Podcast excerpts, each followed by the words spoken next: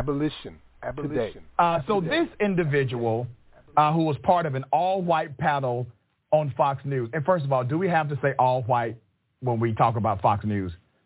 Okay. So this all-white panel on Fox News, they decided to discuss Representative Cori Bush's um, July fourth tweet. And here's a bit of how she introduced the segment. The White House briefing set to start any minute now as we await reaction to the verbal fireworks over fourth of July. After some Democrats, left-wing activists, and even the news media smeared the all-American holiday with claims of racism. Squad member Cori Bush blasting Independence Day, tweeting, quote, "When they say that the fourth of July is about American freedom, remember this. The freedom they're referring to is for white people," while N P R took issue with the Declaration of Independence, calling it, quote, "a document with flaws and deeply ingrained hypocrisies." All this bashing leading to the New York Post front cover page, which read, "Red, White, and Woke," with its editorial board asking, quote, "Why do liberals in the media take such joy in trashing America?" The haters never take a day off from hating, that is clear.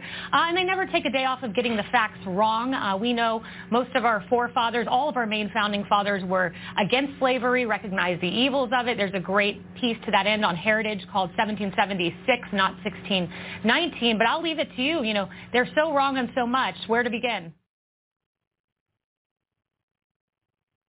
My grandmother would have said, "Use a damn lie." Now, no, the founding fathers were for slavery. Um, George Washington enslaved hundreds of men, women, and children. Thomas Jefferson enslaved over six hundred people, including Sally Hemings. James Madison enslaved over one hundred people. James Monroe as many as two hundred fifty people. It all starts with the question, where are we from? What is the purpose of the song? Maybe taking off the hit from the bomb. What's the metaphysical truth? The secret of eternal youth. What makes the universe move? Uh, a lot of things they don't want you to know. The secret of the ancient Greeks a long time ago. Energies, vibrations and flows. Technologies stolen from the ancients below. Join me on a discovery trip, see all the lively shit. Take off your novelty wig and embrace the fact that things are not what they seem. Ascend to a higher state of being, you feel me? A lot of things they keep in from us. Various discoveries of gods and aliens trapped beneath the ice, you should heed my advice. Recognize the lies and use your own eyes.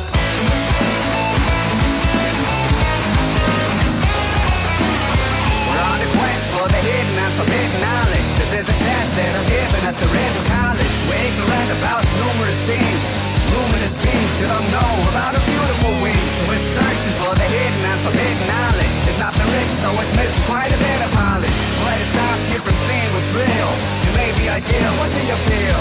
Here's another question, what do we know about the U F O that crashed down in New Mexico? Took one alive and analyzed the crap. The other two died, but this time at last we got a thing to reverse engineer. Anti-gravitation has been here for many years.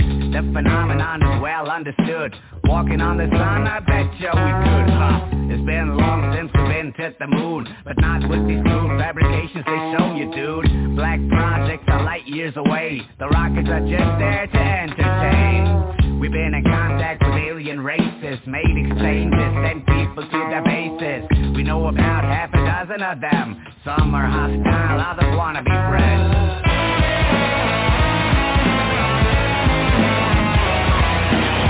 We're on the quest for the hidden and forbidden knowledge. This is a test that are given at the Red College. We're ignorant about numerous things. Luminous beings that don't know about a beautiful wing. So we're searching for the hidden and forbidden knowledge. It's not the rich, so it's missing quite a bit of knowledge. Let it stop you from seeing what's real. You may be ideal, what do you feel? What's the most exotic thing you can think of? What's mind-blowing shit do you wish was true? What if we took your own diseases? What if it's the breathing and keeping from you? What if all we know is a joke? What if I told you and your head explode? What if we move things with the mind? What if it's inside us this whole time? What about the question, what do you believe in? What if atheism and nihilism are deceiving? What if those rituals do hold power? What if they counter the evil people in the tower. Maybe the church is a fake. Maybe it distracts you from having faith. Maybe all the miracles are still unexplained. Maybe a great many things got lost in translation. We are parts of the whole. If you still have a soul, prayers work, no need for a paper roll. If your heart is pure, then you just found the cure. I'm sure you will be safe and secure. Separated in the flesh, the divine spark. We're connected like a mesh in the dark. If we sense and give in to our heart, the evil will depart and leave us in peace for a new start.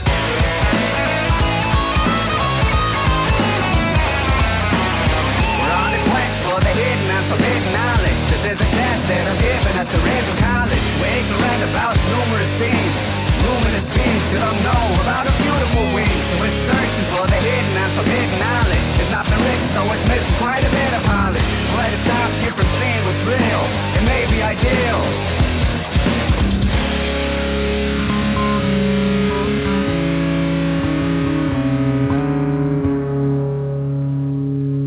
Abolition. Abolition. Abolition. Abolition. Abolition.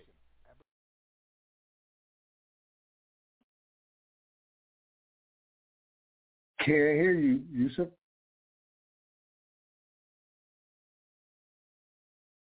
That's because I forgot to mute myself.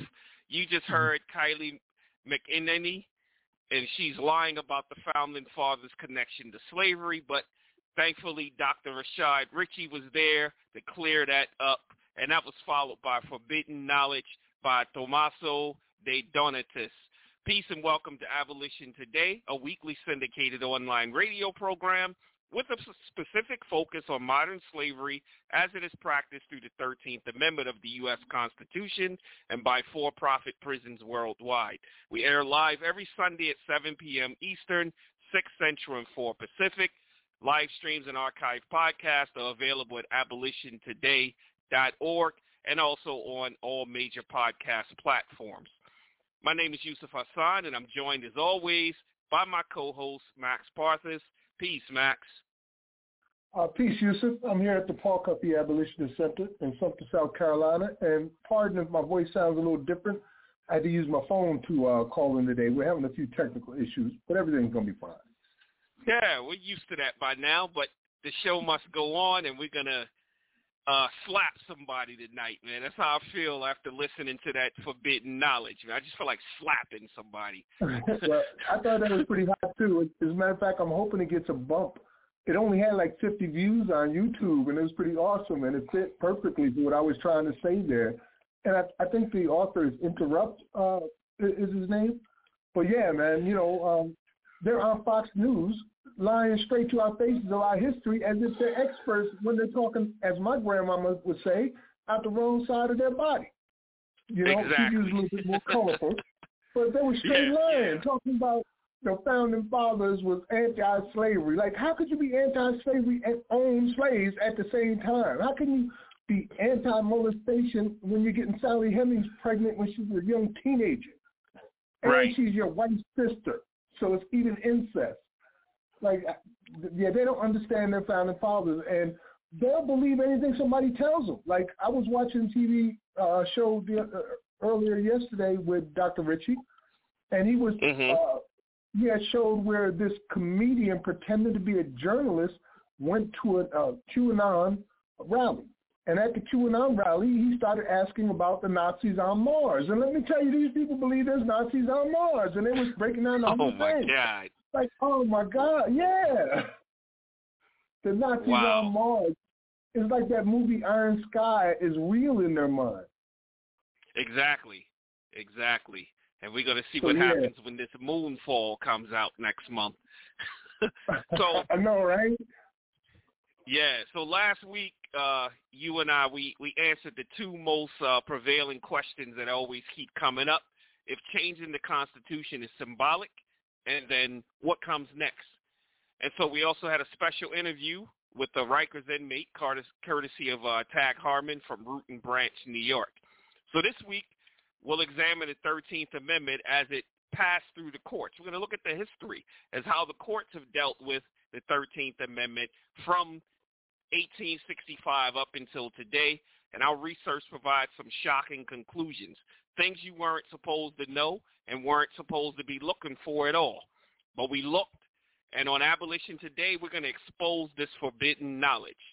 So this is a must-hear episode, one which could be used in trials holding the U S responsible for crimes against humanity, which they knowingly, purposefully committed.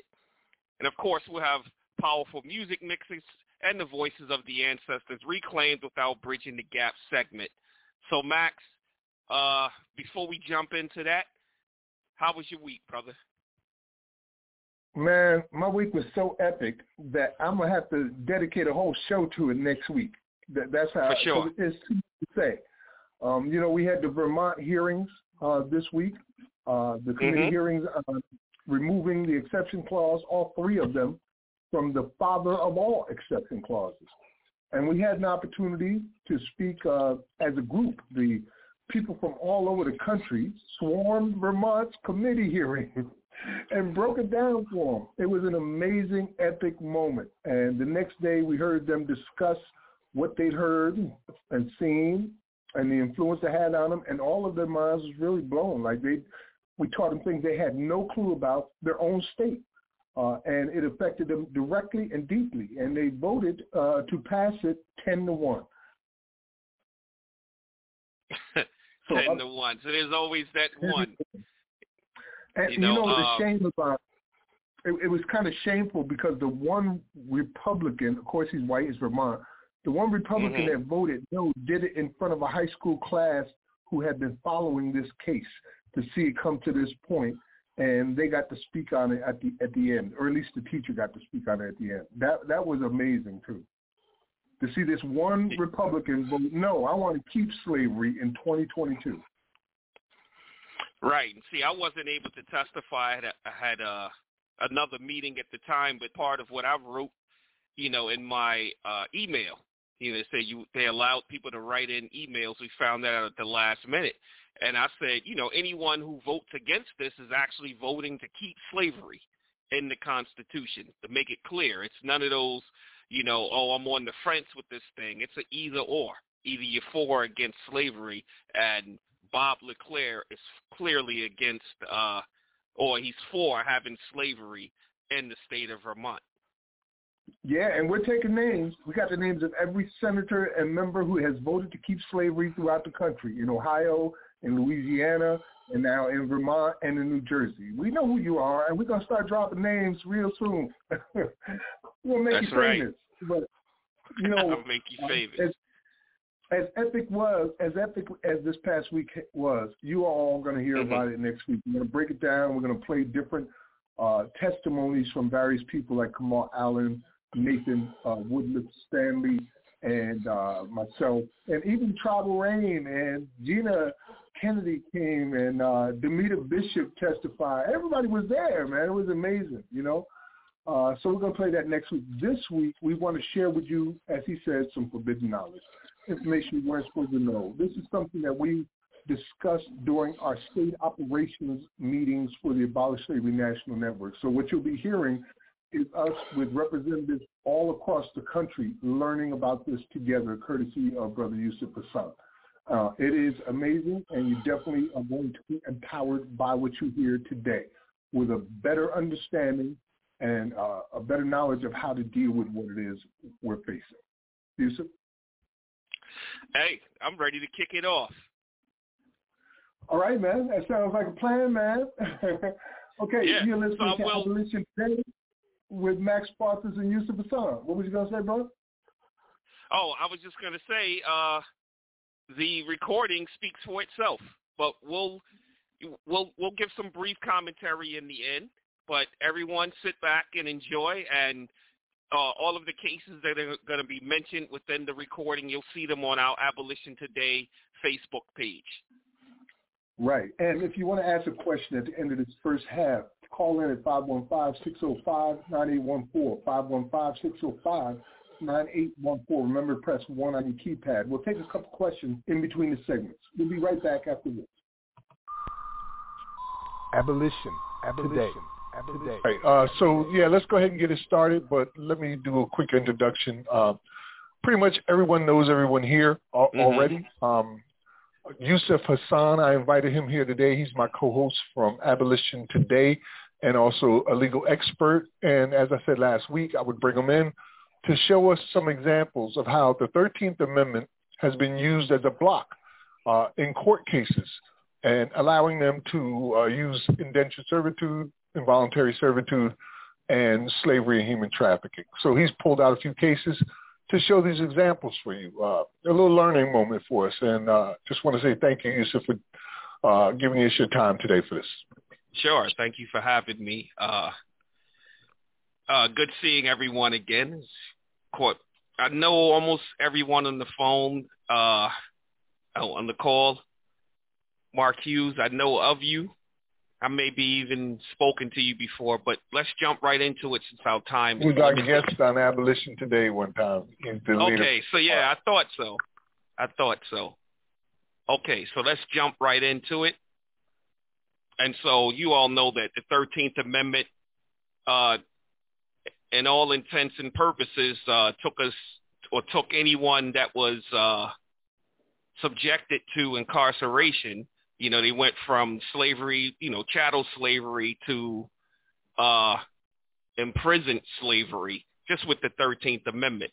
So as I'm going through, I'm just going to sort of like take a historical point of view from the thirteenth Amendment. I'm going to go through it quickly. You know, I'm not going to get into my regular lecture like I normally would because we'll be sitting here all day.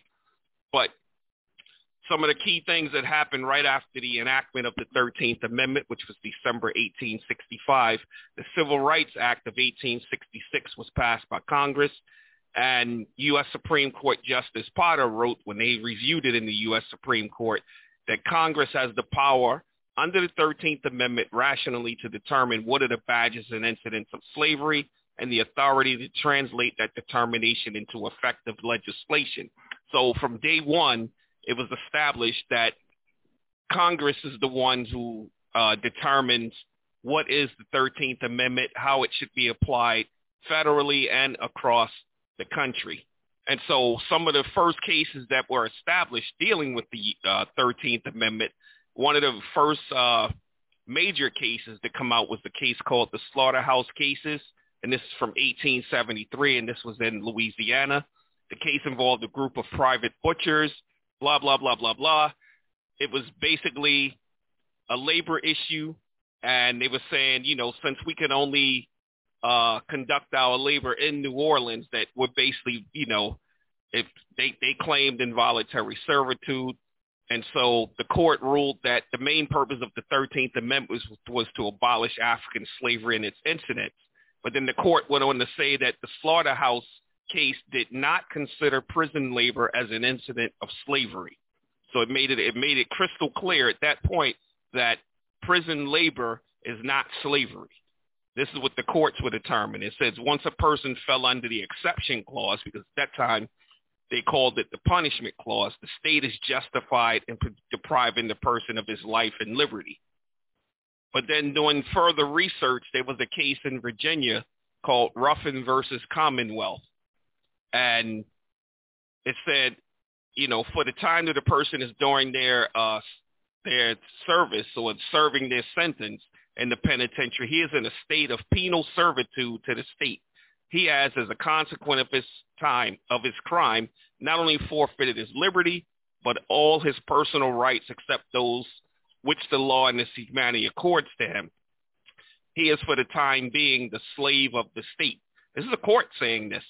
He is servitor mortuus, and his estate, if he has any, is administered like that of a dead man. The Bill of Rights is a declaration of general principles, given uh, general principles to govern the society of freemen and not of convicted felons and men civilly dead. So they're making it clear that the Bill of Rights does not apply to convicted felons or someone that's considered civilly dead. Such men are the slaves of the state, undergoing punishment for heinous crimes committed against the laws of the land. While in this state of penal servitude, they must be subject to the regulations of the institution uh, while they are inmates and the laws of the state to whom the service is due in expiation of their crimes. Hey, Yusuf, they went on. Sure. Before you go on, I just wanted to make a couple notes about what you just read there. First, it was only six years after the ratification of the thirteenth Amendment. So it wasn't like the thirteenth Amendment and slavery was not fresh in their minds. And they immediately stated that if you're an inmate, you are basically a, uh, a slave of the state. Not even basically, that's what they said. They said it, clearly said it. And it's as if you were a dead man. So uh, you have suffered civil death and you're not entitled to rights, only the rights to which the law gives you. And that's where we're at right now in the United States. Thank you, Yusuf. I'm glad you, I'm glad you brought that up, Max, because here's some other things that they – so they made another distinction. They made a distinction of what happens when a person violates a law or violates uh, rules within a prison. And so they categorized it as whether or not it was a felony. If it wasn't a felony, then they said uh, it is unquestionably in the power of the state to which its penal servitude is due to prescribe through its legislation Uh, the mode of punishment as well as the manner of his trial. If he commits an offense not amounting to a felony, the superintendent is vested by law with authority to punish him by stripes, meaning whip him, or the iron mash, or the gag, or the dungeon. If he commits an offense in which, which in law amounts to a felony, then he has the privilege of a trial by jury, a court of justice to which special jurisdiction is given for that purpose. So this really established also the law stating that, you know, they can carry out their own punishments within the, within the prison system. So they're a slave of the state. This is all mentioned in the same case. They're a slave of the state, and they can be disciplined in a manner that the state saw fit, except in cases if they committed a felony, some murder, things of that nature. Then it has to go out to the courts. Yusuf, I will continue to interrupt you throughout just to add Yeah, a anytime. Jump in. And if anybody has any knowledge yeah. on any of these topics, please jump in. Well, uh, what I want to, again, connect it to today, where, for instance, here in South Carolina, the men who were behind bars supporting the strike, the nationwide strike, used uh, cell phones, uh, contraband, and they shared via social media. And the prison gave them one year for every post. Some men got thirty years, another man got forty years for the post. They didn't go to court for this. The prison decided what the punishment was and gave people life sentences for social media posts. Absolutely. That's that's exactly the case. So at this point, we're in nineteen. We dealt with seventy-one and seventy-three. Fast forward to, nineteen, to eighteen eighty-three. This is uh, what was called the Civil Rights Cases. This was a collection of five federal uh, cases in which the Supreme Court held that the thirteenth and fourteenth Amendments did not empower Congress to outlaw racial discrimination by private individuals. Yeah, you heard that right. So they're basically saying that, you know, you can racially discriminate against someone if you're a private individual. This, this is what was going on at the time, that there was nothing uh, regulating Uh, uh, regulating discrimination at that time. It says the holding that the thirteenth Amendment did not empower the federal government to punish racist acts done by private citizens will be overturned in nineteen sixty-eight in uh, Jones versus Mayer, and I'll cover that case later on. So the fourteenth Amendment not applying to private entities, however, is still valid to this day. While the decision holding for the fourteenth Amendment has never been overturned, in the nineteen sixty-four case, Heart of Atlanta Motel versus U S, the Supreme Court held that Congress could prohibit racial discrimination by private actors under the Commerce Clause, though that and other loose interpretations of the clause to expand federal power have been subject to uh, criticisms. So why is this important? This is the moment when the thirteenth and fourteenth Amendments were actually separated by the courts. Prior to this, cases were brought and they dealt with, you know, as we all know, you know, all of you here are very intelligent. And, you know, a lot of the stuff I'm saying, I'm sure you've heard before, but the thirteenth, fourteenth, and fifteenth Amendments were the, they referred to as either the Civil War Amendments or the Reconstruction Amendments, and they were used as one. But this case was the one that separated the thirteenth and fourteenth Amendment. And so once you separate the thirteenth Amendment from the fourteenth Amendment, then that takes away the equal protection scrutiny that's afforded by the fourteenth Amendment. So I give you an example.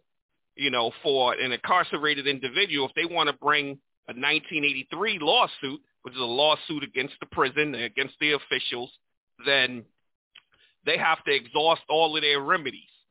And there are so many barriers to exhausting their remedies, and I'm sure Curtis and I'm sure uh, Samuel can attest to that. There's so many things in your way to exhausting all of your remedies that a lot of times by the time you can even exhaust your remedies, now your statute of limitations has passed. So the the reason that that violates a person's equal protection is, as a private citizen, you know, if I'm out on the streets and I want to bring a lawsuit against someone, you know, there's very limited things I need to do as far as exhausting my remedies. But in the prisons, you know, you have to start with a grievance, you know, and then from the grievance, then there's an appeal to the grievance, and then it has to go up to the Uh, warden. It's a whole system that has to go through before they can actually bring the Some case states to court. Don't have a grievance uh, process like Alabama. Damn. You know, so again, and so Max, since you brought that up, uh, what what's the process of bringing the nineteen eighty-three in Alabama? Are you are you aware of that? No, I'm not, but I do know that the Department of Correct, uh, Department of Justice has investigated twice and determined that these are rampant Eighth Amendment violations happening, and we're still waiting for anything behind that, too. So not only are the grievances not being heard, but a clear violation of our, their constitutional amendments shows that they have no constitutional amendments. I think for the most part, um, people are having to bring forth, like, class action lawsuits. And I know I know an attorney that's he's trying to help a couple of people, but um, it's very difficult when there's only one um, person involved. Absolutely. As you can see. Absolutely. And so, um, his, uh, sure. One second, I'll, I'll speak to the Alabama issue. If a, a state system does not have a grievance system, then a nineteen eighty-three um, suit can go directly to the court system. But if there is a grievance system in place in your state, you have to exhaust every um available remedy that you have. So the Alabama um offenders or slaves or inmates could actually go directly to the courts, and that's kind of beneficial. It's better than most systems if the guys actually knew how to do it. And this process, people go to college for eight years to become mm-hmm. lawyers. So we got guys that are just coming in and they can't prosecute the cases, and we also have the Frivolous Lawsuits Act. So okay. if, you know, you got to pay five hundred sixty dollars to get your case in court, and maybe mm-hmm. it was just about um, a guard tearing up a fifty dollars pair of jeans. You understand what I'm saying? So right. the, the process is just crazy. Um, one other thing before I let you continue, um, when you talked about the slaughterhouse case and the cases that came after it with the fourteenth and thirteenth Amendment, the, the pro-discriminators um, were, the argument was basically, if the blacks are not man enough to protect themselves, then they don't deserve the right of the federal government to protect them. Um, the Professor Charles Lane wrote a book about it. It's called The Day Freedom Died. It's when the Supreme Court made these rulings. So if you guys get an opportunity, try to get those books, The Day Freedom Died by Charles Lane. It will break down the slaughterhouse case and all the way up to, as a matter of fact, Yusuf, you should write a book. But thank you, guys. Thank you. I appreciate that, Curtis. Uh, I'm going to definitely look into that book because it was a huge decision that came out of that case. So uh, another ruling that came out of the civil rights cases was, it's never been doubted, therefore, that the power vested in Congress to enforce the appropriate legislation includes the power to enact laws, direct or primary, operating under the acts of individuals, whether sanctioned by the state, by state legislation or not. You're going to hear that as a common theme. Many of these cases reach that same determination that, you know, uh, Congress has the power to enforce legislation. And it went on further to say it was for that purpose that the second clause of that amendment, so Section two of the thirteenth Amendment, which says that Congress shall have the authority by appropriate legislation to carry into effect the article prohibiting slavery. Who is to decide what that appropriate legislation is to be? The Congress of the U S And it is for Congress to adopt such appropriate legislation as it may think proper, so that it, by, so that it be a means to accomplish the end. And so all of the cases that came after the civil rights cases basically followed this same ruling. They just took that hands-off approach, and if it wasn't uh, something dealing with uh, a private individual being subjected to involuntary servitude, the court just deferred to the civil rights cases. Then came the Bailey versus Alabama decision. And in the Bailey versus Alabama decision, it was pretty much the same thing where you had a person, uh, Bailey contracted to work on a farm for a year at twelve dollars a month. He quit after a month and did not return the fifteen dollars advance that was given to him. Under Alabama law, Bailey's act was criminal. He was convicted and sentenced to one hundred thirty-six days of hard labor under the Alabama peonage law. The court ruled that the law was a restriction on his personal rights. Judged by its effect and not by its pretense, the law violated the thirteenth amendment. Involuntary servitude meant more than slavery. But again, this is a situation where this is something that uh, started outside of the courts, and it was still dealing with labor. It's still not dealing with uh, forced work, or the court dealing with what is the term, what is involuntary servitude, uh, involuntary servitude or slavery within the prison system. And they made a similar ruling in nineteen forty-four in Pollard versus Williams. So we keep hearing this recurring theme of Congress doing something. So Congress started passing certain little laws over the time. So there was the Hawes-Cooper Act of nineteen twenty-nine, which banned the importation of convict-made goods from other states. Then in nineteen thirty-five, the Ashurst-Summers Act of, came along, and it made it unlawful to knowingly transport an interstate or foreign commerce goods made by convict labor. And then in nineteen thirty-six came the Walsh-Healy Act, where it banned convict labor on federal procurement contracts in the manufacture, production, or furnishing of any materials, supplies, articles, or equipment used in government contracts where the amount thereof exceeds ten thousand dollars. So it's good to have these this stuff in your arsenal when you want to start challenging your state constitutions and the involuntary servitude and involuntary servitude and slavery within those systems, to see how they were applied in your state, if they exist within your state legislation. And I see that there's a hand raised, Abolish yeah. Slavery National Network.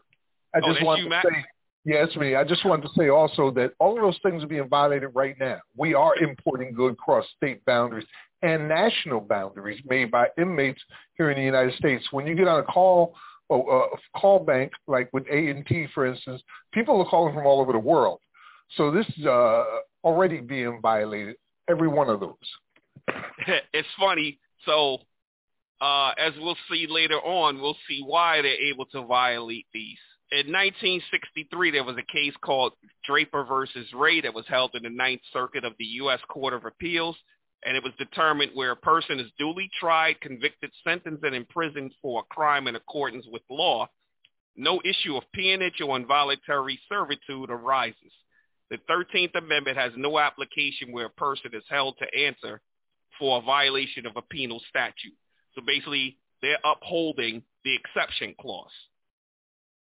In nineteen sixty-eight, there came Jones versus Alfred H. Mayer Company, and it said the thirteenth amendment abolished slavery and established universal freedom. The enabling clause, which is section two of the amendment, granted Congress the unqualified power to abolish all institutions and practices resembling slavery instituted by public and private actors. It was for that purpose that the second clause of the amendment was adopted, which says that Congress shall have the authority by appropriate legislation to carry into effect the article prohibiting slavery. Who is to decide that appropriate legislation? Uh, I think I got, I'm guilty of a copy-paste error right here. But we mentioned this before, that Congress has to determine what the appropriate legislation is.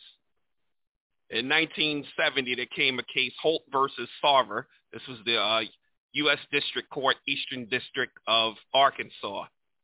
And There was a farm, Cummins Farm in uh, Arkansas, where, you know, they just worked to the bone. And so the court ruled that life is common at Cummins wasn't slavery because the state does not claim to own the bodies of its prisoners. I'll read that again. The state doesn't, it wasn't slavery because the state does not claim to own the bodies of its prisoners. Work on the farm was servitude, and there is no doubt whatever that the servit, no doubt what, whatsoever that the servitude was involuntary, but it's equally clear that this servitude has been imposed as punishment for crimes whereof the inmates have been duly convicted. The court is not persuaded that the system violates the thirteenth Amendment. When Congress submitted the thirteenth Amendment to the states, is the same case going on. It must have been aware of generally accepted civil convict labor policies and practices, and the court is persuaded that the amendment's exception manifested a congressional intent not to reach such policies and practices. So this court was even saying, you know what? When they wrote that thirteenth Amendment, they knew what was going on inside of the prisons. And basically, if they wanted to change what was going on inside there, they would have written it into the law right then and there. That's proof of intent. Right. This is what this court believed. This is the Eastern District of Arkansas in nineteen seventy. They said, look, if they wanted it to be anything else, they would have written it as something else.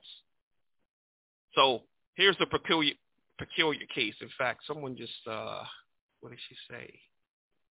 Oh, Theta. Did you uh, have anything to add about that, Theta, about Cummins? You said you took a field trip there. Yes, we were in we were in high school. I grew up in Arkansas.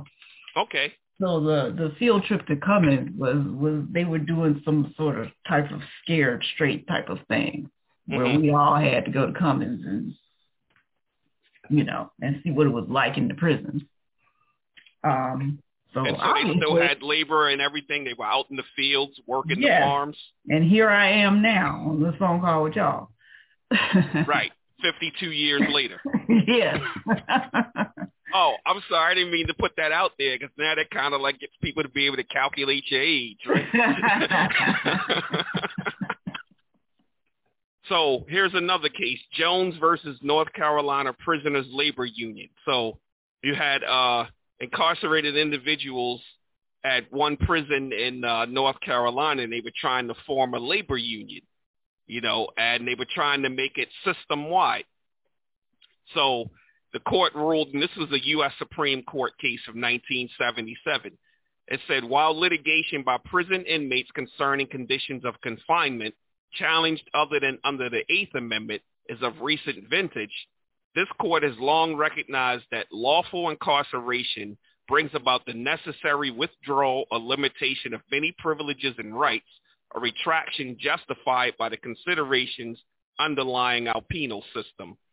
And it went on further to, uh, oh, I did have another slide. Oh, no, I didn't. So, so the case further went on. It was mentioning that basically they didn't have the ability to organize and and form a union, because if they were able to form the union, then they could also start establishing what rules would go on within the within the jails. So that's why the court shot that down. What's up, Max? Oh, I just wanted to add a comment. You know, the sure, court, absolutely. The court uses a lot of legalese, but where they said lawful incarceration brings about the necessary withdrawal of limitations of many privileges and rights, what they were saying is that the thirteenth Amendment takes away all your constitutional rights, and the only thing you get, as I stated earlier, is what they uh, decide you're supposed right. to have. Right. Exactly. Exactly. So going back to when we were talking about these acts here, in nineteen seventy-nine, Congress passed the Justice System Improvement Act, or which is known as the Percy Amendment. And it permits waivers of the Ashurst-Summers and Walsh-Healy restrictions on interstate sale of prison-made goods and sale to the federal government, uh, provided that it gave certain uh, stipulations as to how they can do it. And they just basically made everything legal for it. So it just completely bypassed it. Uh, you can refer to the Percy Amendment. Again, copy-paste era going on here. And so the Percy Amendment also created what's called the Private Sector Prison Industry Enhancement Certification Program, better known as the P I E program. And this was the first step in allowing private companies to employ prison labor, since most business markets cross state lines. So this kind of like opened the door for private prisons to start getting, uh, start being built. Max, is your hand still up or? No, it was left oh, over, oh, but okay. Yeah, you're right. We're moving into the Reagan area now where they started asking for-profit private prisons to move into the United States. Right. So then, uh, you know, I mean, there are just tons of cases that occurred between nineteen seventy-nine and this case coming up in nineteen ninety, where the courts just continued with all of the previous decisions, you know, that they just basically dismissed all complaints and just said, you know, Congress has the has the lawful authority to adopt legislation, blah, blah, blah, blah, blah, blah. Then came Murray versus Mississippi Department of Corrections.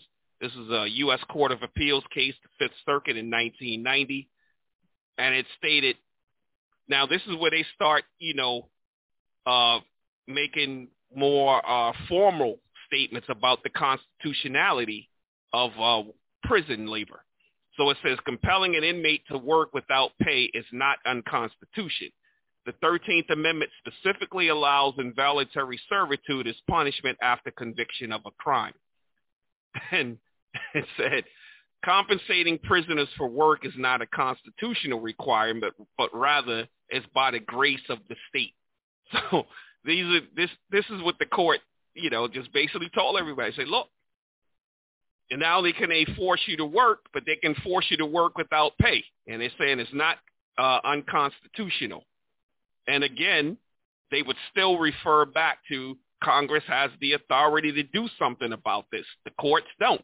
This is what they're clearly telling everyone in these cases. Another case that came out that year, Watson versus Graves. This is also in nineteen ninety and also in the Fifth Circuit. So basically some of the same judges that ruled on Murray are also going to be ruling on Graves. And it says, this court has held that the requirement that incarcerated prisoners work without pay does not constitute involuntary servitude in violation of the thirteenth Amendment. A prisoner who is not sentenced to hard labor retains his thirteenth Amendment rights. However, in order to prove a violation of the thirteenth Amendment, the prisoner must show he was subjected to involuntary servitude or slavery. The court answered that it was irrelevant because the plaintiff had not been subjected to involuntary servitude. If the prisoner has a choice, there is no involuntary servitude. Work without pay does not constitute involuntary servitude. And what they said within this case is basically, uh, even if there are court rules establishing that, or uh, prison rules that establishes, you know, uh, certain penalties for not working, he's still making the choice whether or not to do those. They're not seeing it as it's as a form of force that you can be sent, you know, you can be put in solitary confinement or you can uh, lose certain privileges. They're still not considering that force. Max? Oh, yeah, I just want to point out that that's in the Harvard Bellagio guidelines on slavery, where it says that if you're using coercion, uh, for instance, or deception, that is still constituted as slavery. Sam could probably tell you a lot, or so could uh, Curtis, about whether or not you do a job. Like at New Jersey, where we've talked about on air, where if you refuse to work, that's a violation that is in the same category as if you had killed somebody in mm-hmm. New Jersey prison. Right. So they're saying the only remedy in this case is really refusing to work and then uh, suffering the consequences of whatever the prison rules says are the consequences of not working. But it's still your choice. Sam or uh, Curtis, did you all want to say anything? I think you're doing a great job, and um, I would like to just continue to listen. Okay. Thank you, brother. I appreciate that. Abolition. Abolition. Today. Abolition. Today. Abolition. Today. Abolition. All right. That was part one of Yusuf's presentation for us for the A S N N. on the history of the thirteenth Amendment in the courts. Uh, remember, if you want to make a question or comment and you're already called in, press one on your keypad. Otherwise, the number is five one five, six zero five, nine eight one four. Yusuf? That was a lot. You know, sitting here listening to it, I'm, I'm like, man, I covered a lot of stuff during that time. It didn't seem like it when we were in the in the meeting, and the only and to think we're only halfway through it. You know, there is a lot of stuff that got covered. We we uh, as as as as we said in the opening, you know, that we basically exposed something that wasn't supposed to be known. You know, that it's clear and unequivocal that the intent was for slavery to be continued through the penal system. And the courts have said, look, we can't do anything about it. The thirteenth Amendment says that Congress has to do something about it. And this is why we have the Abolish Slavery National Network, and we have the state operations, and all of these states are challenging their constitutions to have slavery and involuntary servitude removed from them, Max. Right, right. Uh, one of the things that I mentioned was, you know, the Harvard Bellagio guidelines, and where they were talking about um, compulsory labor and how that mm-hmm. would not be slavery. And in the guidelines, they say that possession is foundational to slavery, right? Uh, that's the first right. thing. And they also have a distinction between slavery and forced labor. But in the United States, we show possession. Uh, we are li- they're literally state property, as you explained earlier on in it, through the uh, Commonwealth versus Ruffin case, uh, where the, the court ruled that you are literally property of the state, and that is possession, which we still hold to this day, where, you know, people have numbers instead of names, and they have no rights to speak of. They are, whatever that Latin word was for civil death, civilly dead, as a dead man. Right. Um, the distinction between slavery and, and uh, forced labor, they say, is that although forced or compulsory labor is defined by the nineteen thirty-four Labor Convention as all work or service which is exacted from any person under the menace of any penalty and for which the said person has not offered himself voluntarily, forced labor will only amount to slavery when, in substance, there is the exercise of the powers attached to the rights of ownership. The exercise of the powers attached to the right of ownership. Man. And they certainly own us because they're selling prison stocks on the open market. And we've listened to uh, clips from auctions where they were auctioning off prisons and stating very clearly that the selling point was they would be filled at all times. Right, and that goes that goes against the Holt versus uh, Sarver, you know, the one where they were at Cummins, and you know the court saying, well, it's not slavery because the state doesn't claim to own the body of its prisons. But we know that that's not the case. They do think that, and this is why, you know, I have an interesting article that I'd like to share. It's uh, Arkansas inmates are suing after being given ivermectin to treat covid nineteen. This is what happens when you start thinking you own people. Four inmates at an Arkansas jail have filed a federal lawsuit after they say medical staff gave them the anti-parasitic drug ivermectin to treat covid nineteen without telling them what it was. The inmates said that they were told the medicines they were taking were vitamins, antibiotics, and steroids. Federal health authorities and leading medical experts warned that ivermectin should not be used to treat the coronavirus, but a small group of doctors and a chorus of right-wing figures, go figure, have endorsed the drug for covid nineteen patients. So here's a case of medical experimentation. And we know, especially when it comes to the black community, you know, why people are hesitant to go go and uh, to to go and get the vaccine, because we know of the, the experimentation that's been done on the communities. You know, when we talk about what they did to their, their own soldiers, you know, in the Tuskegee experiment, and we know uh, when the doctor who created uh, something I, I forgot what it was, what it is, but it's something dealing with uh, the C-sections, and he did it without any type of anesthesia on black women, you know. And then we have this going on inside of the prisons, and it happens all the time. Many drugs are tested out inside of the prisons first before they even bring it to market. And they do situations like this. They say it's for vit- it's vitamins, it's antibiotics, it's steroids, but they're actually doing these testings, Max. In the early stages, prior to, I'd say, the mid-eighties, they had this forced labor thing down pat within their court systems, you know. Um, mm-hmm. They had already justified using the law, the removal of all your rights, making you a, a non-person, non-citizen, without ever actually giving those rights back, and being able to force you into compulsory labor. I think the problem really started blowing out proportions once they introduced for-profit industries into the Justice Department. When that mm-hmm. started happening, things started to really depend on how many bodies were in beds. Now, how many are working? How many bodies are in your beds? How many facilities do you have? How, how many jails? How many prisons? How many people are in them? And the more you have, the more money you're making. Larger facilities, more people, is more money. At one point, they had this prison here in South Carolina that only housed about six people, but they were charging like two hundred thousand dollars a year per person. Like, it was a for-profit, privately owned wow. prison. Probably one guy owned it and was housing six people at two hundred thousand dollars a head. So that started to blow up what we see now as warehousing bodies, where the labor aspect isn't the primary thing anymore. It's about how many bodies can you get.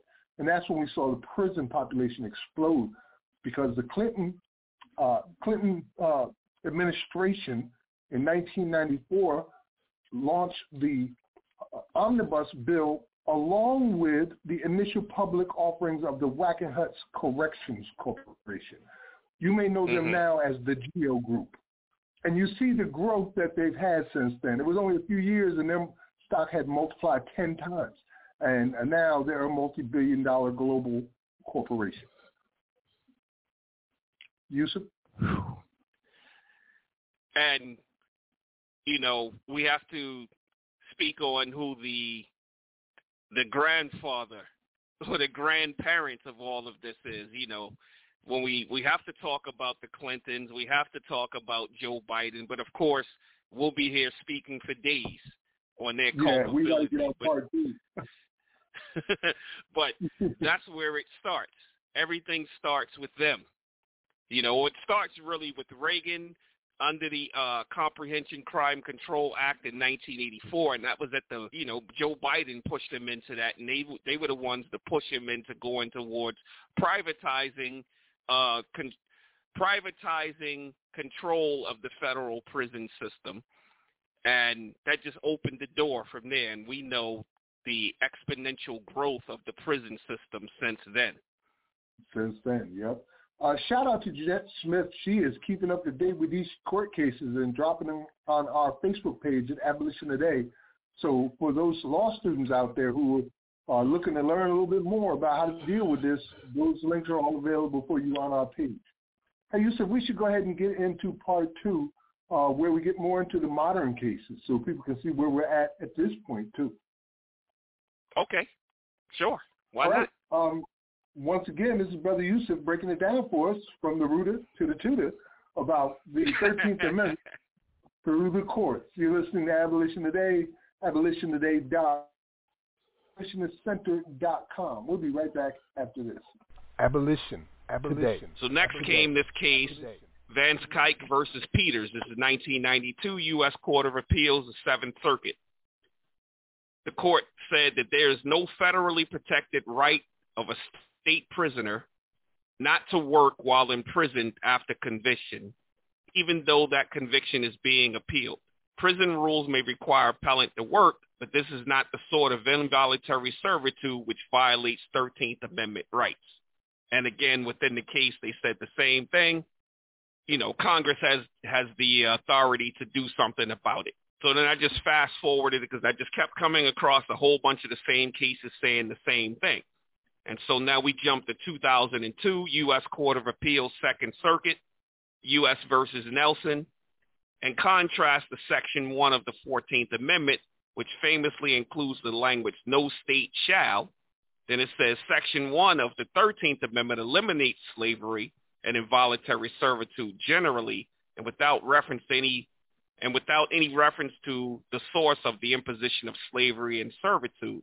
Accordingly, it has been recognized from the amendment's enactment that Congress's powers under the thirteenth Amendment are not limited by any analog to the state action doctrine that was early deemed to restrict the fourteenth Amendment. The thirteenth Amendment, unlike the fourteenth, in and of itself reaches purely private conduct. So now they're laying out to say, look, you know, the thirteenth Amendment is only dealing with the private individual. It's not even dealing with institutions. This is only a person cannot force someone into slavery or involuntary servitude, because in the fourteenth Amendment, they came straight out and said, no state shall, but they left that language out of the thirteenth Amendment. So their determination is that uh, since they didn't put that in the thirteenth Amendment, then it's not applying to states. Anybody want to chime in on that one? Any feelings on that one?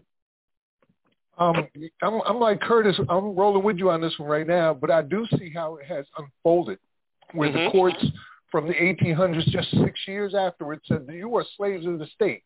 And then Congress did not counter that, and because of Congress immediately after slavery did not counter that, all the way up to twenty twenty-two, we're still assuming that's how it should be. Yeah. Yeah, that's the common theme. And you noticed up to this point, I still haven't said, well, Congress went back and they clarified what they meant in the thirteenth Amendment. Nope, we're still under the same thing. What's up, Sean? So on that last case, the U S versus Nelson, you said that the thirteenth Amendment uh, only applies to private conduct. Does that mean private citizens, or does that include private corporations? And again, corporations are citizen. Right. Just as a citizen. So it says the thirteenth Amendment in and of itself reaches purely private conduct, but it didn't go any further to establish what it meant by uh, private. Uh, but we do know that there's a distinction between a natural person and an institution or an entity as being a person. You know, but again, the court just basically said if it's not the government or the state, that that's where the thirteenth Amendment applies, that it only applies when you're dealing with a private individual. Like, I cannot force you to work. You know, I can't force you, you know, to be my slave. I can't do that. If I was a prison, or if I was a private prison contracted through the state, then I could force a person into working. And call it voluntary. And call it voluntary. Does that answer your question, Sean? Uh, yes. I was just thinking, I heard private, I was thinking it might include a corporation as well, but it seems like it doesn't. So thank you. Well, yeah, they're real, they're real tricky with the language, man. Yusuf. Yeah. Isn't uh, wouldn't that, to Sean's point, um, you know, if you're talking about Citizens United, a, a corporation is a, you know, is a person. To, yes. I, I think Max was saying that a, a little while ago as well. Mm-hmm.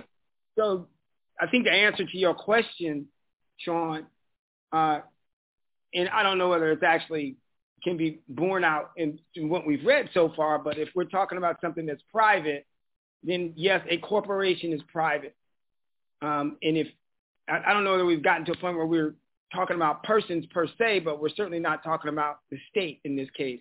So I think that corporation would, it seems as though that corporation would Um, fall within the purview of what this is outlining.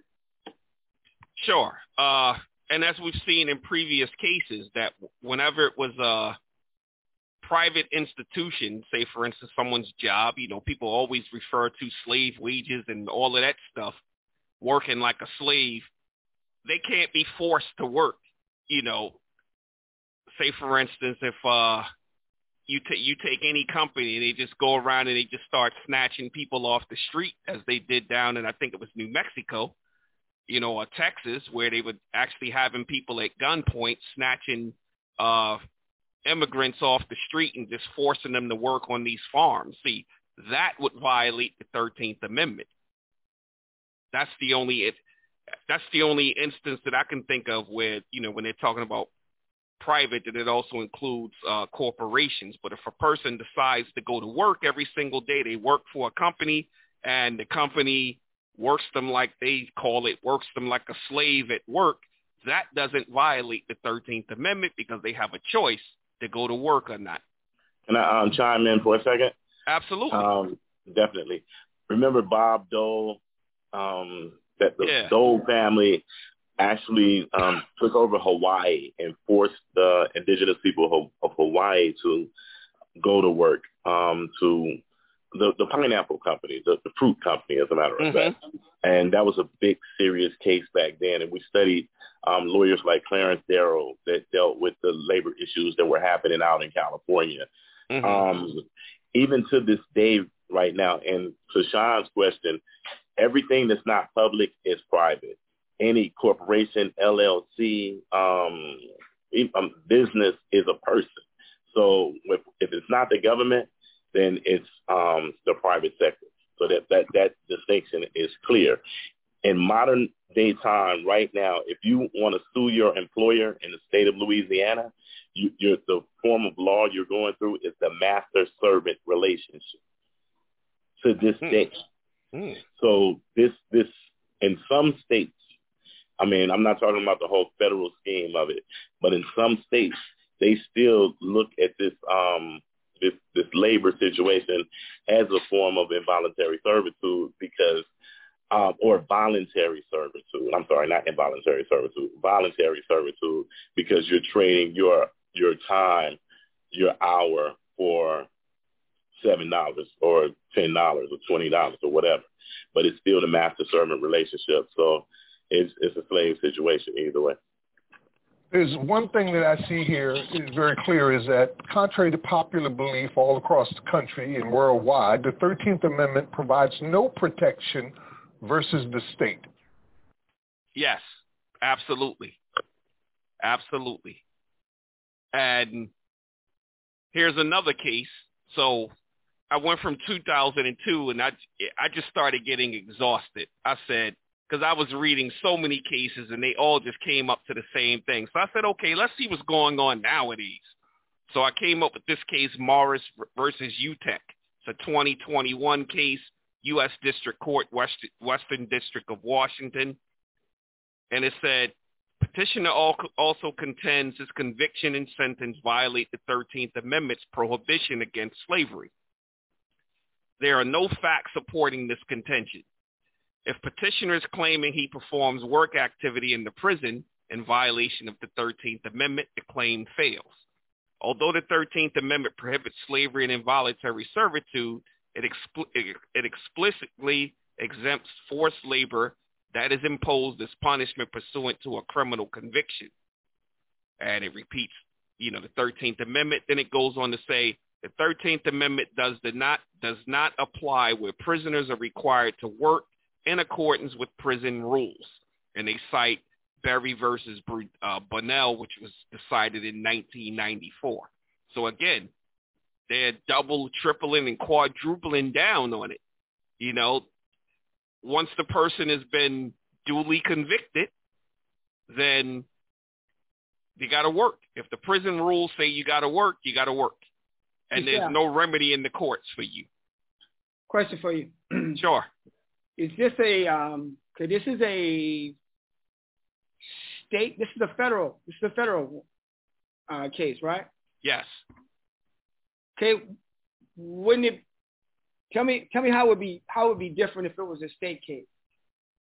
Well, see, the reason it's a state case is because it's going against a government entity, and so therefore they had to take it to the federal government. The only way it could be dealt with on the state level is if it was a lawsuit against an individual. No, what I'm getting at is the difference between federal prisons and state prisons. When a person brings a charge of a violation of the thirteenth Amendment. Oh, I see what you're saying. Well, no, these are state cases. Most of the cases I'm reading you are state cases. They're not like federal uh, federal prisoners bringing cases. They're on the state level, but because of the uh, immunity clause, they have to bring the case in federal court under nineteen eighty-three. What's up, Max?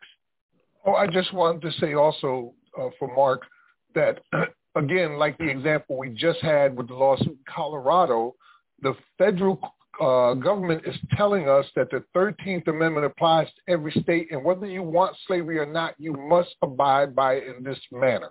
This is how it works. So without any kind of state protection, where now you have to deal with states' rights, you fall under that thirteenth Amendment. And the thirteenth Amendment is very clear. It provides no protection at all versus the state. Very well said.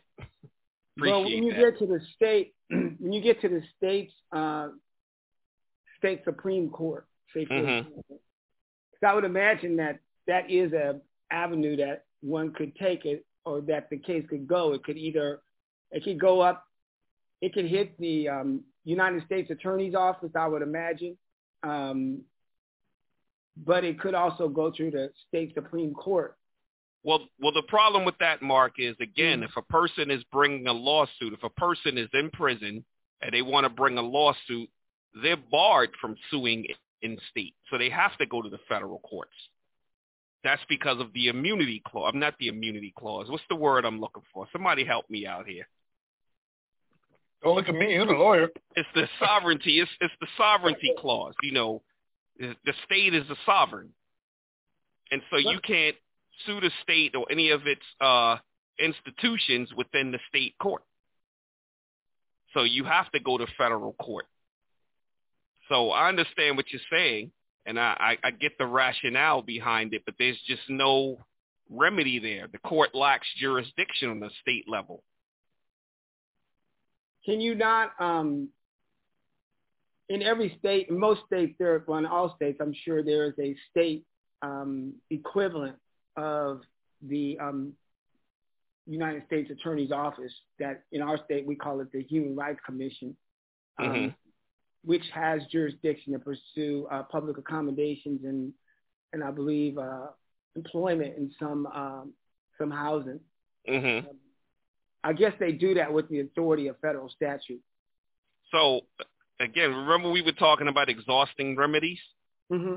This is another instance where if those type of remedies exist within the state, say, for instance, there's the uh, inmate advocate's office mm-hmm. uh, and other offices like that, they still have to go all the way through that before they can even bring the case to court. Okay.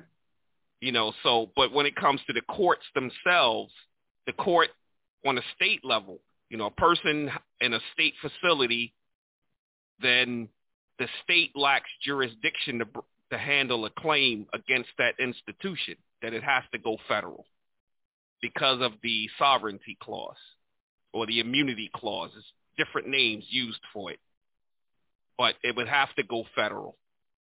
And again, we're talking about a federal amendment, and as Max explained, that the thirteenth Amendment is meant to be dealt, you know, across all the states. Done, everyone. So another case that came, you know, I say, you know, well, what happens when you want to uh, do a monetary claim, you know, based on the thirteenth Amendment? And I came up with this case, Manning versus the United States. And this is uh, twenty twenty-one, and this was held in the U S Court of Federal Claims.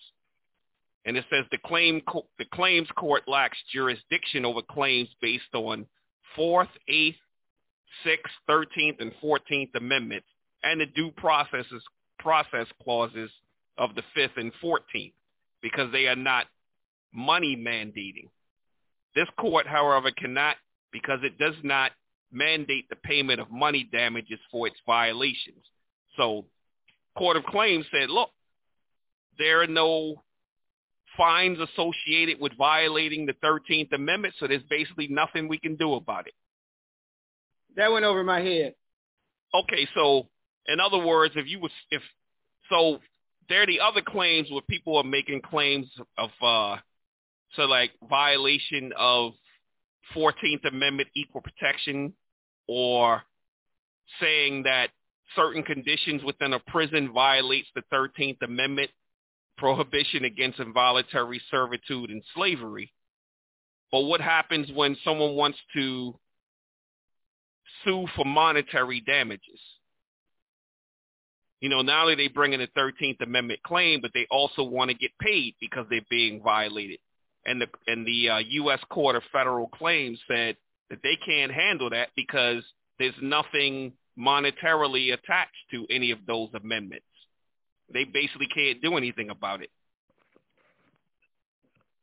Does that answer your question? Yeah, I think so. I think what you're saying is, is that the that the amendments don't clearly state that that monetary um, that a mon- monetary option is even available. That's exactly right. Okay. Yeah. Yes, yeah. Before you move on, I just want to say that I have to leave in two minutes, so I wanted to just say thank you again for participating and giving us this vital information that helps with our understanding and presentation of our own case. Um, I appreciate you your and your time. Um, I've got to work with Oregon in about five minutes to get make sure that they have the ability to start taking donations and stuff like that. And uh, I hope that the rest of the team hangs on afterwards to discuss these things amongst yourself, because I'm sure you've got questions and have come to certain conclusions. But for me, it's very clear the thirteenth Amendment does nothing. There's nothing they can do versus the state. And they've shown that over and over again. And it's not because it's a mistake. It's because that's how they want it. So you can't challenge this. All right. There it is. All right. I see you in the air tomorrow, brother. See you on the air tomorrow. Savannah, you got the rest of this. Peace, everybody. Peace. All right. Thank you. Peace, Max. So just like Max was basically saying, the summary conclusion is there's nothing that you can really do against the state. So then I, you know, I started coming up. So here was a case right here that was very interesting. It's called uh, McGarry versus Polito. It's from twenty twelve, U S Court of Appeals. And so this person, his name was Finbar McGarry. He was in county jail. He was a pretrial detainee, and they forced him to work. You know, he had to work in the laundry, and so he decided to sue the jail. And the U S District Court or the, uh, wrote that McGarry's thirteenth Amendment claim was without merit because his laundry work, quote unquote, was nothing like the slavery that gave rise to the enactment of the amendment. So, so in other words, that judge was saying, you know, because he wasn't being whipped or he wasn't being sold or all of the other atrocities that came with chattel slavery, then he had no claim. But the U S Court of Appeals, they determined that uh, McGarry did not have to prove that his existence was akin to those of African slaves before abolition. It says involuntary servitude is not limited to chattel, chattel slavery-like conditions. And it said, again, this amendment was intended to prohibit all forms of involuntary labor, not solely to abolish chattel slavery. But again, the reason this was applied to him is because he wasn't duly convicted. And so therefore he he wasn't, they couldn't legally subject him to involuntary servitude and slavery. And that's why he got the relief in that one. And there's one other case, I didn't make a slide for it, but it shows you the, I wanted to show the ridiculousness or again, the intent and knowledge that they have when it comes to the thirteenth Amendment. There's a case that uh, made natu- national attention, you know, many years ago. It was called Tillicum versus SeaWorld. And this is where PETA went on to sue SeaWorld on behalf of the five orcas that were there using the thirteenth Amendment. And the court basically said in that case, look, uh, the thirteenth Amendment is meant to be dealing with humans. It's a human condition. You know, and it said that in order to, uh, hold on, let me scroll through my notes. So in essence, the court was really just saying that uh, since they're not human, then the thirteenth Amendment doesn't apply to them. That was their ruling on that one, you know, and that was just a sidebar one. That one really didn't have anything to do with the presentation, but just showing that the courts know how to distinguish a pretrial detainee from someone that's being held in state. So that made it clear that they know. They know the difference, because they said within this case, they basically said that because he was a pretrial trainee and pretrial detainee and hadn't been duly convicted, then they couldn't force him to work. He didn't have to work based on the rules of the jail. And that's why they ruled in his favor. So just in closing, I'd like to quote what Rep- Representative Martin Thayer of Pennsylvania said when they uh, established the thirteenth Amendment. So he said, "When I voted for the amendment to abolish slavery, I did not suppose that I was offering a mere paper guarantee. And when I voted for the second section of the amendment, I felt certain that I had given to Congress ability to protect the rights which the first section gave." So again, going back to the intention that this wasn't meant to be symbolical. It was meant to be uh, intentional. But as we see throughout every case that I presented, and I mean, it's hundreds of other cases just like it, maybe even thousands, where every case comes down to one thing. Congress has the authority to do something about it. So until Congress steps up and they enact a law that actually takes away involuntary servitude, takes away slavery as punishment for a crime, then that's going to always be allowed. The courts are going to be hands off on it.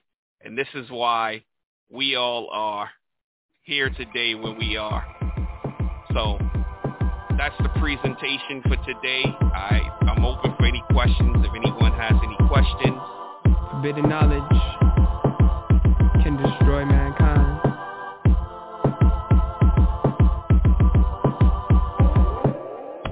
I spend large hours of my days alone. I don't believe we share this universal space alone. I think we got a lot from them. They gave us phones, internet, and now we all know what is forbidden knowledge. Forbidden knowledge is too great for a man.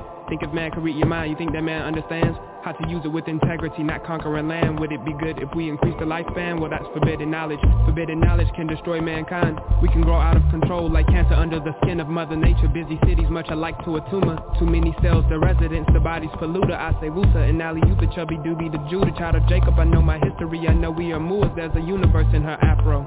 Hold us back though, there's a power in the black folk.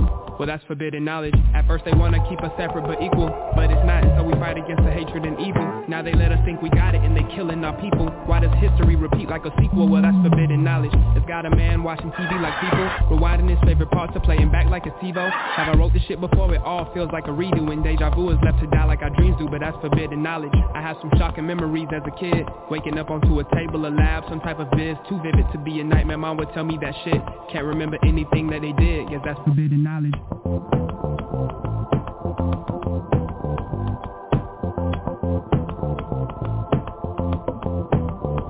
Forbidden knowledge.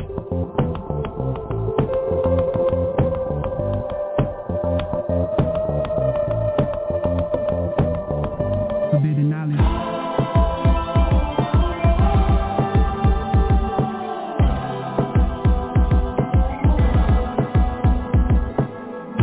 Another kind of preview to heaven. We manifest a reality based on our personality. Karma from shit we did since the day we were seven. So did you share toys or did you masturbate at eleven? I'm just a nineties baby and millennial kid. Indigos are on the rise to make perennial shift. Hope this music stands long as redwoods, sequoias, pyramids, and stones like stones from Stonehenge. Come on, let the future tell the truth. Cause you a shallow you, you played your cards wrong, now you got hell in you. Be glad I still retain respect for you.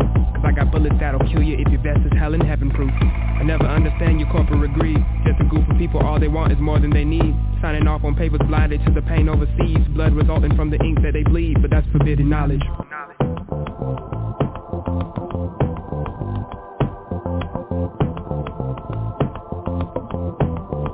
Forbidden knowledge.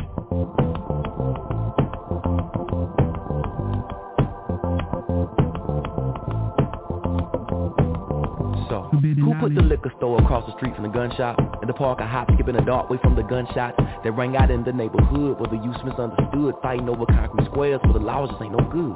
I think the agenda's meant to kill us all. Like what good is education long as you can ball?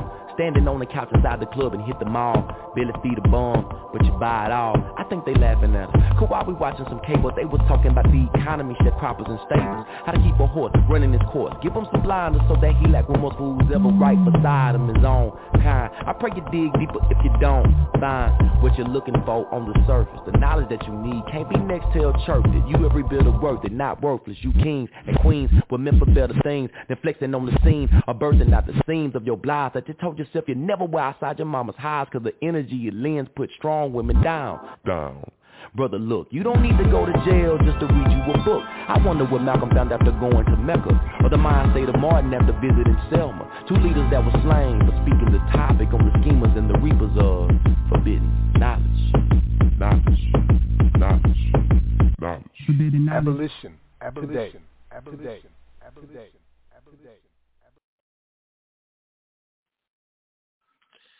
That was, uh, no, go ahead, brother. You got it. That was part two of the thirteenth Amendment through the courts, featuring, uh, at the end, you heard Rory with Forbidden Knowledge, featuring Big Crit, uh, courtesy of Yusuf Hassan here. Uh, I know this was very deep today, uh, but we do tend to say that we're a masterclass on slavery abolition, and you got your money's worth today. Uh, so we went into the deep waters. And we got a couple things clarified, so we understand something a great deal better now. Uh, and there's some comments I want to make, but I'm going to go ahead and pass to you first, Brother Yusuf. All right, thank you, brother. Uh, first and foremost, uh, just remember anyone that wants to get their hands on all the links, all the links to every case that was mentioned in both, you can find them on our Abolition Today Facebook page. Uh, secondly, my mom says she really loves the lyrics to uh, Forbidden Knowledge. I, I, I'm loving that, man. Uh, also, some other things. Uh, I also posted the link for the definition of qualified immunity and sovereign immunity. Those are the two terms that I kept getting twisted up on in the uh, presentation.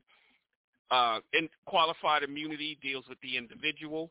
Sovereign immunity deals with the state or federal entity, and what's so unique about that sovereign immunity, you know, it's it refers to the fact that the government cannot be sued without its consent. You know, I've always thought that that was crazy. You know, I can violate your rights, and then I'm like, yeah, you know what? No, you can't sue me. uh, also, when I mentioned about those that were being forced into work, it was actually in South Georgia. And this was just recently. They got indicted on December thirteenth, twenty twenty-one, where you had uh, migrant workers who paid for help entering the U S ended up forced to perform farm labor for little to no pay. So uh, they were forced to live in uh, dirty, cramped trailers with little food or clean water. Some have been promised to be paid up to twelve dollars an hour. With their bare hands and got paid only twenty cents per filled bucket, as men's, men with guns kept them in check, according to court records. At least two of them died and another was raped repeatedly. So this is an example of how when the determination was the individual could not enslave someone. So when it said uh, that was in the U S versus Nelson case where they said the thirteenth Amendment in and of itself reaches purely private conduct. Here's an example of where the private individual cannot do this, but as we've seen in the past, uh, where those that were at Angola were forced, Angola prison, they were forced to go out and work the fields during the pandemic, and they were forced at gunpoint. That is legal, but because of the thirteenth Amendment exception clause. That's the difference between the two. It makes it clear, unequivocally clear, Max. Yeah, that's the one of the, the big takeaways from this whole uh, presentation that you put together is that uh, two things actually are key. One is that they depend on the exception clause. They use it. It's sovereign immunity. It gives them sovereign immunity so that they can't mm-hmm. even be held responsible for committing crimes against humanity unless they give you the okay. Uh, the second thing is that Congress is key to this. Congress can define what these things mean. Congress can enact laws that manage badges and incidents of slavery. Uh, so sure. Congress has got to get on board with this, which is one of the things we are seeing happen as we move forward. Immune. The United States is immune, has made itself immune in its own country to practice slavery and forced labor. Yep. That's exactly it. And, and this was not by I'm trying accident. to recall. No, it's not by accident.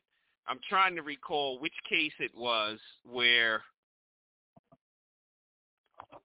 it unequivocally gave the prison just the absolute authority over the individual, where it even said, you know, it can determine its own punishments to give them, where it could whip them, it could, you know, put them in the dungeon, which we know is the hole. And so when we hear of the beatings that people go through inside there and nothing ever happens, you never hear of, or it's rare that you hear of officers being charged for severely beating someone or beating them to death. And again, it's because of that sovereign immunity and that qualified immunity. And the courts having that hands-off approach because they look at prisons as being autonomous and they're their own entity, they're their own government. They set their own rules. You know, I, I believe in the in achieving the impossible.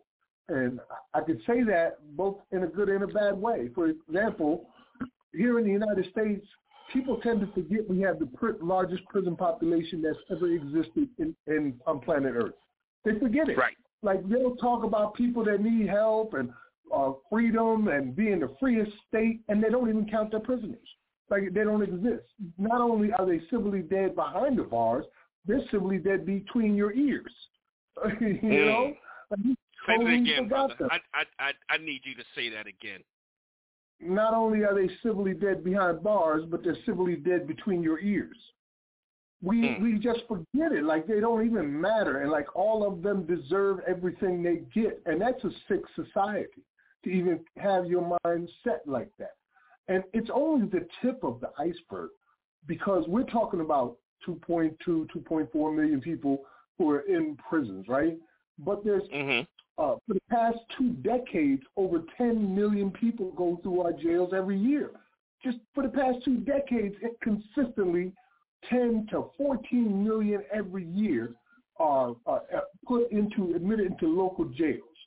Right now, uh, there are one hundred thirteen million people in the United States who have had an immediate family member that was behind bars. one hundred thirteen Wow. million of us. And wow. these are numbers that are just beyond imagining. Uh, they say here uh, one in seven adults has an immediate family member that spent at least one year in prison, one in seven. And one in thirty-four adults has an immediate family member who spent ten years or longer in prison.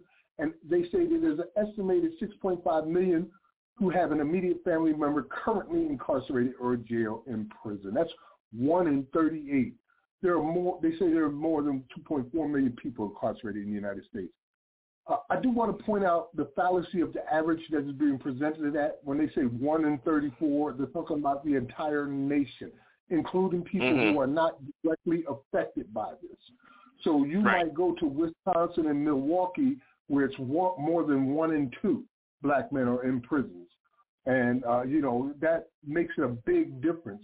So that is a fallacy of the average just by using even those who are not affected as part of the percentage. So, and you know, they criminalize say, us. Sorry. They no, criminalize no, going, us in these days, and then they also have these paths to prison that are set up on purpose, like the school to prison pipeline, the fines and fees, the Warren Industrial Complex. Uh, I was just... Uh, communicating with Jailhouse Lawyers Speak a few days ago, and they were making an appeal to raise some money, one hundred seventy-nine dollars. Not a lot of money, but let me tell you why. The message said a paroled person needs aid. We have a comrade that has been out for four months after nineteen years in prison. She has to pay her P O, parole, parole officer, past due money, or be violated Monday. She's already raised it all except one hundred seventy-nine dollars. Now, you are going to put somebody in prison not because of a crime that they committed, but because they didn't fill your pocket as fast as you told them to. When you put them in a mm-hmm. position where they can barely have a way to raise any money, that's that's the type of pathways that lead directly to prison cells. You don't necessarily have to commit a crime. You could just be broke, and that's enough of a crime to send you back in where you generate thirty thousand, forty thousand, fifty thousand or more a year as an inmate. You said a mouthful there, Max. So, you know, I was just going to add that when they start talking this one in thirty-four, so they're not even taking into account the people who have multiple relatives in right. prison. Some have right. generations in prison, the grandfather, the father, and the children. You know, multiple Why generations, sometimes like both parents. Yeah, man, it, it's it's really deep. You know, sometimes it's both parents, or it's a, a grandfather, a father, and all of his sons. You know, it's just staggering, the numbers. So the numbers are even higher when they just they're just saying, okay, one in thirty-four, and I don't think that they factored in just that multiple multi-generation Uh, uh, effect. And they're including children. They count every person in this country, children and the elderly, you know, centurions and whatnot. That's all included in the one in thirty-four, which is why I said it's a fallacy of the average. But even being a fallacy of average, if that's a national average, it's still insane and unacceptable. Right. So, Max, there are... Can you please recite the numbers again? You're co- co-director of state operations as to uh, the projections of how many state constitutions will be on the ballot this year. Just give the update on the numbers. Um, yeah, sure. I can do that real quick. At this point, there are uh, potentially thirteen that could make it. We've lost a few. There was more than that originally. We've lost a couple. We gained a couple. So at this point, it's thirteen potentially. Two are already on the ballot. Two more are only like one step away from the ballot, and the rest are moving towards it. They have to go through these committees, but the problem that we're having is the gag rules, which was the same thing that happened to the abolitionist antebellum period movement, um, where Congress wouldn't even let you talk about these things. They were illegal to speak about in certain places, and you see that example occurring through the C R T argument, the Uh, critical race theory argument, where places like Florida, they're saying that they're writing bills based on people's feelings, the white fragility bill, where you're not allowed to talk about any history that could potentially hurt white people's feelings by association. it, it's crazy. So thirteen states that, and we're just talking about legislation. There's that many plus more that haven't gotten their legislation yet, but are working on it. Thank you for that. And for those who just heard Max talking about that uh, white fragility bill, it's real. There'll be a link on the page where the Florida G O P pushes ridiculous white discomfort bill. And also, Max, I want to ask you about uh, Louisiana and its status when it comes to removing slavery from its exception clause, from its uh, constitution. Um, Louisiana has to resubmit their bill in order to try to get it through for twenty twenty-three. As uh, our listeners, longtime listeners know, uh, this year they did not pass through committee. Nine white Republicans uh, stood up and said, no, we want to keep slavery in Louisiana. Even one went so far as to say it's the most dangerous bill that they had ever seen come through that body, uh, saying that it would force the state to reexamine every felony case throughout the state, and they weren't willing to open up that can of worms, which is basically saying our uh, convenience is far more important than your freedom. So if you're in prison with trumped-up charges, if you've been railroaded, we don't care. We ain't got no time for this. So they're resubmitting this, but they're active. And where's the slavery capital? The slavery capital isn't that of the Louisiana? World? Yeah, isn't it's that Louisiana? The, yeah, yeah it, Louisiana has been known as the prison capital of the world, incarcerating more people per capita than any other place on earth. So with that being said, it's no surprise that they voted to keep slavery because I would even go as far to say that it's probably the the, the biggest revenue generator within the state.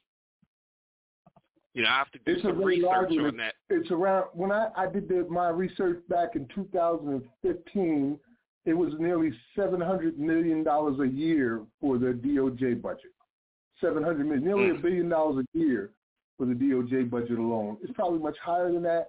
And also, I'm not sure if they incorporated the parish's jails, because the parish jails are used like little kingdoms by these sheriffs who make their money by storing bodies in their parishes. And those aren't prisons. Whew. Well, I do know wow. one thing about Louisiana. When they did that, uh, it made them the first state body since the Civil War to say, yes, we want a path to enslavement in our Constitution. That is just unreal. That is unreal. Uh, any any other news stories you wanted to get into? Um, we got about five or six minutes. Let's throw the, the number out there one more time if anybody want to make a question or comment. It's five one five, six oh five, nine eight one four. And remember to press one on your keypad. Also forgot to give a shout-out to uh, Brother Sean Darling. He was there in our Vermont hearings as well. Uh, he was so nervous in the beginning. It was his first time, you know, doing that, but he made it through. And that's the type of courage that gets us where we need to go, uh, you know. I, I've also realized right. a position that I hold now, you know, and it, it kind of blew my own mind a little bit. As you know, I've been a spoken word artist for um, basically my whole life. Uh, and I've, I, I've made a lot of achievements in that uh, artistic realm, becoming the Poet of the Year a couple times. At one time, my wife and I were listed as the top poets in the world, in the country, and in the state simultaneously. Uh, so we have achieved a lot of things there. And now I realize I'm going to Senates and Congresses and doing spoken word poetry. That's my new venue. That's where I'm featuring at now. Next week you'll find me in Vermont featuring before the Senate, you know what I mean? Or in right. California, Louisiana. I become like an old hand at this now. I know what the, how to, you know, how to put this stuff together. I've never had any clue. This is all, you know, something that unfolded. So that's my new area where I feature at now is in Senate and Congress, speaking my spoken word. Yeah. Congratulations to you, brother. In fact, let's give you a round of applause.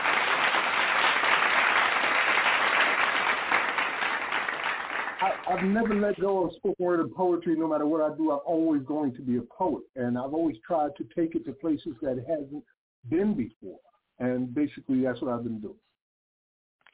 You have this unique skill where you'll be talking or you'll write something, and it'll be a poem, and most people don't know it's a poem. Yeah, I, I do that on purpose. I, I, I literally hide Uh, the structure of the poem. It'll have a rhyme scheme, and you won't realize it's got a rhyme scheme. It, it has all the themes, it has the hooks, everything, and it reads more like an essay than a spoken word poem until you realize, wow, all of that rhymes, you know? Right. That's it. So, yeah, so congratulations to you on other, that. There's one other story I did want to get out there before we finished up our program for tonight. Is the story about the detective out in the Bronx um, mm-hmm. who was recently uh, charged with uh, perjury and falsifying information. Apparently he had lied on everything that he was called in to as a witness for, and including the cases that he was involved in with as a undercover narcotics policeman. He had set people up. He lied on them about having drugs, and as many as one hundred thirty-three defendants between two thousand eleven and fifteen were indicted. And right now, they're throwing all of those cases out. It can go up to as many as five hundred cases for this one wow. corrupt. And so when you think about, you know, if you don't do the crime, you won't do the time. Think about that five hundred people who didn't do the crime and nonetheless still got railroaded into a prison by this corrupt cop. And he's only one. There are a million law enforcement officers in the United States today. This is just one person, five hundred people. Imagine if you had the numbers from all of them. You'd probably be in a civil war already. Yusuf? That's staggering, just thinking about that. You know, when they always talk about the bad apples, I mean, one one bad apple can have as many as five hundred people falsely accused sitting in prison right now. That's just one. And that's only talking about uh, the cases where people were indicted. That's not even counting all of the people who, you know, just uh, had to go through exposure of just sitting on Rikers Island. I mean, just being there alone. I mean, we heard uh, the gentleman who called in last week, you know, where he's been there for thirty-four months and he hasn't been convicted of anything. So he's just there, and the mental anguish that goes with it. You know, so that's that's that portion of it. That's not even getting into those who have gotten convicted. So that's five hundred, maybe a potential of five hundred convictions, but that's not counting how many arrests he has in total, where people just had to spend time on the island, or just spending one day in jail turns your whole life upside down. Many people have, you know, no show, no call jobs where they end up getting fired, or you know, you get arrested in certain areas, and, you know, next year the landlord is bringing an action against you to have you evicted. You know, it's just many things that come along with that. So there's uh, so many collateral damages behind just this one officer. And as you said, with a million officers, man, we, the numbers would be staggering. Staggering. Um, you know, like, and it goes all the way up the chain. It's not just the police who do it. It's the, the prosecutors who do it, the judges who do it, and even uh, private industry. Like the judge who was sending all those children to, to jail in Florida, right? Mm-hmm. It was like, I think it was ninety-something percent of the cases that she had sent, where she sent children to jails, were all black children. And she's allowed to retire. So she's up for retirement right, right now. And that's that's right. a prosecutor. Oh, yeah, Tennessee. Yeah, the one from Tennessee. Tennessee. You mean the judge? Right. Yeah, yeah, yeah, the one from Tennessee. Um, was it Angela Corey? Uh, I think. She, but anyway, yeah, she from Tennessee. Uh huh. And she's retiring because of guilt or something like that. She said. I'm not sure, but she should not be allowed to retire. Her ass should be in jail. Yeah, uh, she's going to be retiring, collecting a pension, all of that stuff. Right, and, and the other thing with the judges, remember the kids for cash uh, scandal, yes. where they found out that the uh, judges in Pennsylvania were getting kickbacks for sending children into the for-profit private facilities they had there. They made, was making like two million dollars a year, throwing children into prisons. Um, you know, so again, we got to change our mind when we start thinking about everybody who's in these cells as deserving of it because they committed some kind of crime. That's just right. not the case. Nothing in the history of the United States shows us that they have a fair and impartial justice system. Nothing about it. Nothing. And this just goes to show unequivocally that the courts clearly have said Congress has to do something about this. We're going to see this going on over and over and over and over again as long as there is this incentive. There's so many incentives for this system to uh, operate in this manner, and it's going to continue to go on until Congress steps up and does something about it. Well, we know the keys to open these doors, and we got mm-hmm. it, and we, we're turning them. It may be a little slower than we might want it to be, but we got the keys and we're turning them. That's a big-ass door that ain't never been opened before. It's going to take us a minute, you know? Right. Uh, but we're here, and we're doing the best that we can, and the best that we can is absolutely epic in proportion. Uh, you know, as I said, I've never seen any kind of effort like this across the country happen before since the antebellum period, where so many states are involved in changing their constitutions, remove offensive pro-slavery language, or insert protectionary language against slavery and involuntary servitude. Uh, that's just amazing. And many of these states have never changed their constitution. Like New Jersey hasn't changed theirs since the eighteen seventies, and we're right. doing it there. So, yeah, it's epic yeah. in proportions. I just wish that the media would put, pick it up and give us the push that we need and the pressure that we need to move forward on it. Yeah, that's, right, a, well, con- that's a conversation for another time, but but you, you're definitely right about that. Yeah, it's definitely a conversation for another time. Listen, next week, uh, for our listeners, we are going to be rocking some amazing, amazing testimonies across Virginia, oh, not Virginia, uh, Vermont, as well as a couple other states uh, where people t- are talking about these exception clauses while in front of the Senate or the Congress or a committee to remove them. Um, it's just amazing. I was talking to Kamal and others yesterday about how all of these testimonies are really a gold mine to use right now of education that's going unused. People are standing in front of entire committees in Congress and Senate and speaking words that will echo in history uh, just as sincerely as those of our ancestor ab- abolitionists Our, our, our, our abolitionist ancestors' words have. And it's important that we get those words out for others to hear. So next week we're going to be playing some of that so you can hear it.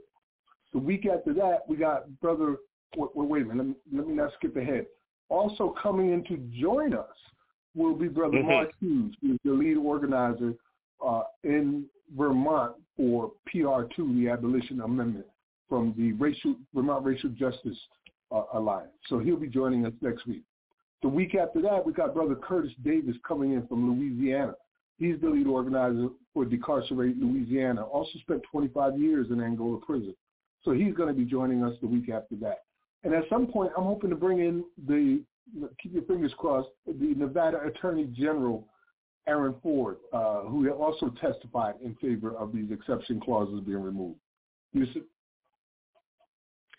Man, that's That's that's a good schedule right there. I'm loving I'm loving hearing all of that, and just re, uh, reminder to everyone that to uh, remind you to subscribe to all the news, information, and music you hear. Subscribe to our YouTube page, youtube dot com slash abolition today, because we've covered so much, and sometimes there are things we can't even get to, but we still put the information there. Go to our Facebook page, uh, Abolition Today. Uh, go check the archives. We're on Spotify and Apple Podcasts, where, you know, all the major podcast platforms. Go there, listen, because I, you know, I've been going to different things, and I'm hearing people say, oh, I wish I knew more. I wish I knew more. Where can we get this information? Well, here's where you can get the information, because Max and I have dedicated our time to doing thorough research and bringing forth the information. And we're in our third season. We're probably about one hundred fifty episodes now. I don't even know the number right now, but we're in our third season, Max. Yeah, we got a lot of a lot of information out there. Make sure you follow all of our work. Uh, just keep in mind who you're dealing with out here. Remember, right now, we just saw an entire party attempt a coup d'etat, uh, including using violence, explosives, guns, you, you name it. They've done it all. To think that they wouldn't also use slavery is illogical. Mm. Wow. I got to throw out my Spock comment there. Yeah, I, I had to be, I had to be silent on that one, just so that I could just sink in for a second. Right, you know, like just so it could sink in. Everything. They'll have Nazis on Mars, but they won't enslave people.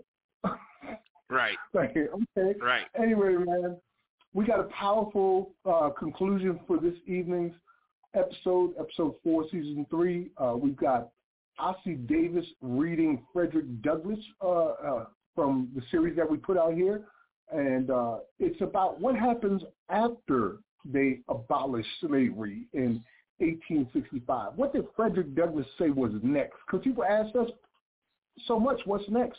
Matter of fact, that was our show last week, right? What's next? Right. Let's let, let's let Frederick Douglass answer that question using the voice of Ossie Davis. So with that being said, I just want to say thank you all for listening tonight. Uh, We'll see you again next week. Same abolitionist station, same abolitionist channel. Peace. I like that. I see what you did there. And we just want to close out and thank our sponsors and partners, Jailhouse Lawyers Speak, I Am We Ubuntu Prison Advocacy Network, Samer Urge, Quakers Uplifting Racial Justice, the Paul Cuffey Abolitionist Center, Prismatic Dreams, and the Abolish Slavery National Network. We also want you to remember that you can text END THE EXCEPTION as one word, no spaces, to five two eight eight six and follow the prompts. This will send a signed petition on your behalf to your congressional reps in support of the proposed twenty-eighth Amendment to repeal and replace the exception clause to the thirteenth Amendment. Max already gave you the breakdown as to what the bridging the gap is, told you. Remember to subscribe to our YouTube channel, youtube.com slash abolition today for all the news, information, and music you hear. Hit up all the podcasts, uh, podcast platforms. Look for Abolition Today. So we'll be back next week with another master class on slavery abolition. So until next week, think about abolition today. Peace and blessings.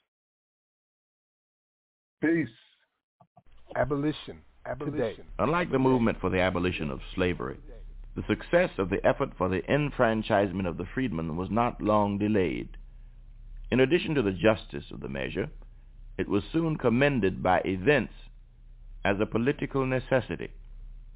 As in the case of the abolition of slavery, the white people of the rebellious states have themselves to thank for its adoption. Had they accepted with moderate grace the liberal conditions of peace offered to them, and united heartily with the national government in its efforts to reconstruct their shattered institutions, instead of sullenly refusing as they did their counsel and their votes to that end, they might have easily defeated the argument based upon the necessity for the measure. But their apparent determination to re-enslave the Negro in some new form of slavery made it essential that the freedmen obtain the shield of the ballot box. Consequently, there came in due time the great amendments to the Constitution, the fourteenth and fifteenth, which invested colored men with citizenship and the right to vote. The adoption of the fourteenth and fifteenth Amendments and their incorporation into the Constitution of the United States caused many of my former associates in the cause of the Negro to believe that their work was finished. Some even cautioned me against demanding too much for the colored people. They reminded me that only a decade ago, Negroes were slaves without any rights, and that in an amazingly short time, they had been freed and transformed into American citizens and even given the right to vote. Instead of retiring from the field, I once again flung myself into the battle to assist through my speeches and writings in the removal of the hardships and wrongs which continued to be the lot of the colored people of this country. What I said and wrote during these years can best be summed up in the statement I made during my speech in Washington, D C in April eighteen eighty-three. What Abraham Lincoln said in respect to the United States is as true of the colored people as of the relation of those states. They cannot remain half slave and half free.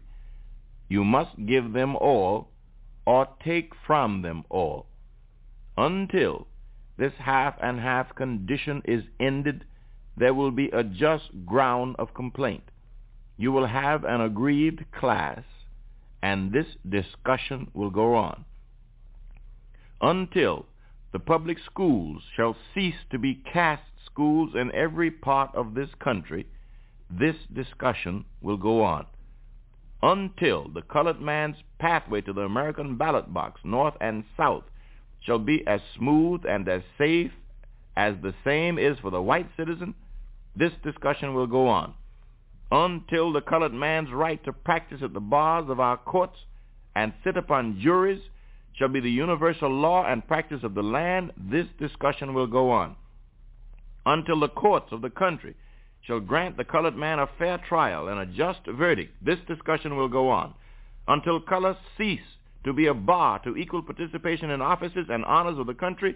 This discussion will go on until the trade unions and the workshops of the country shall cease to proscribe the colored man and prevent his children from learning useful trades. This discussion will go on until the American people shall make character and not color the criterion of respectability. This discussion will go on. With this warning to the American people, I bring my story to its end. I can remember when as a boy I sat on Kennard's Wharf at the foot of Philpott Street in Baltimore and saw men and women chained and put on the ship to go to New Orleans. I then resolved that whatever power I had should be devoted to the freeing of my race. Thereafter, in the midst of all opposition, I have endeavored to fulfill my pledge. Forty years of my life have been given to the cause of my people, and if I had forty years more, they should all be sacredly given to that great cause. Just gotta get some things off my chest. Tough times, I hope y'all holding up. We'll be alright, cause we always is. But I'm feeling like this. How many mothers have to cry? How many brothers gotta die?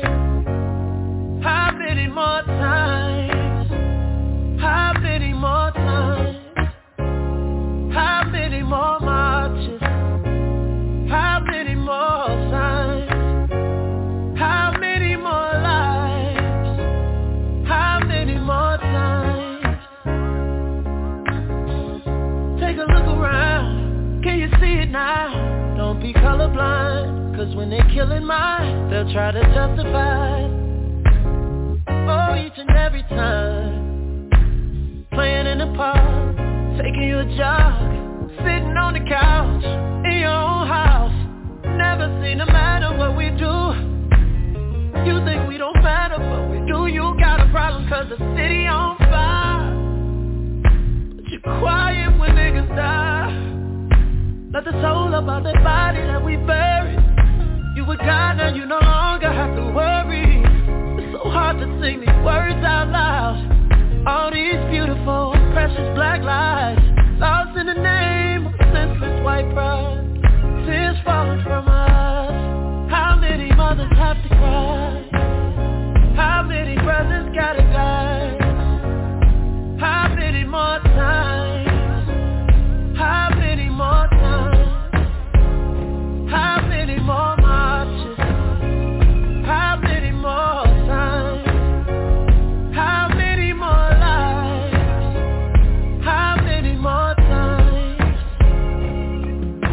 How can you be quiet?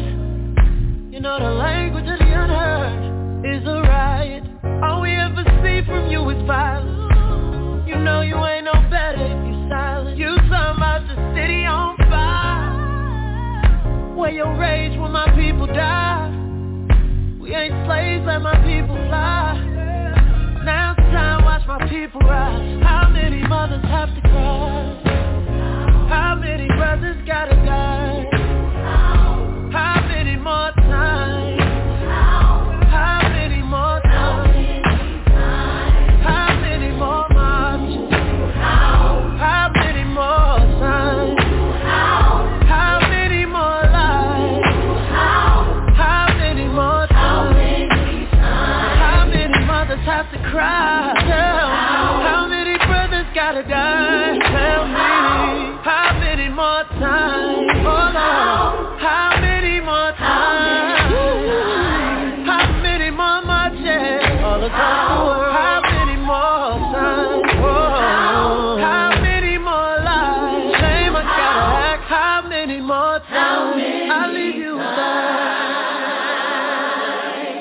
Abolition, abolition, abolition, abolition, abolition.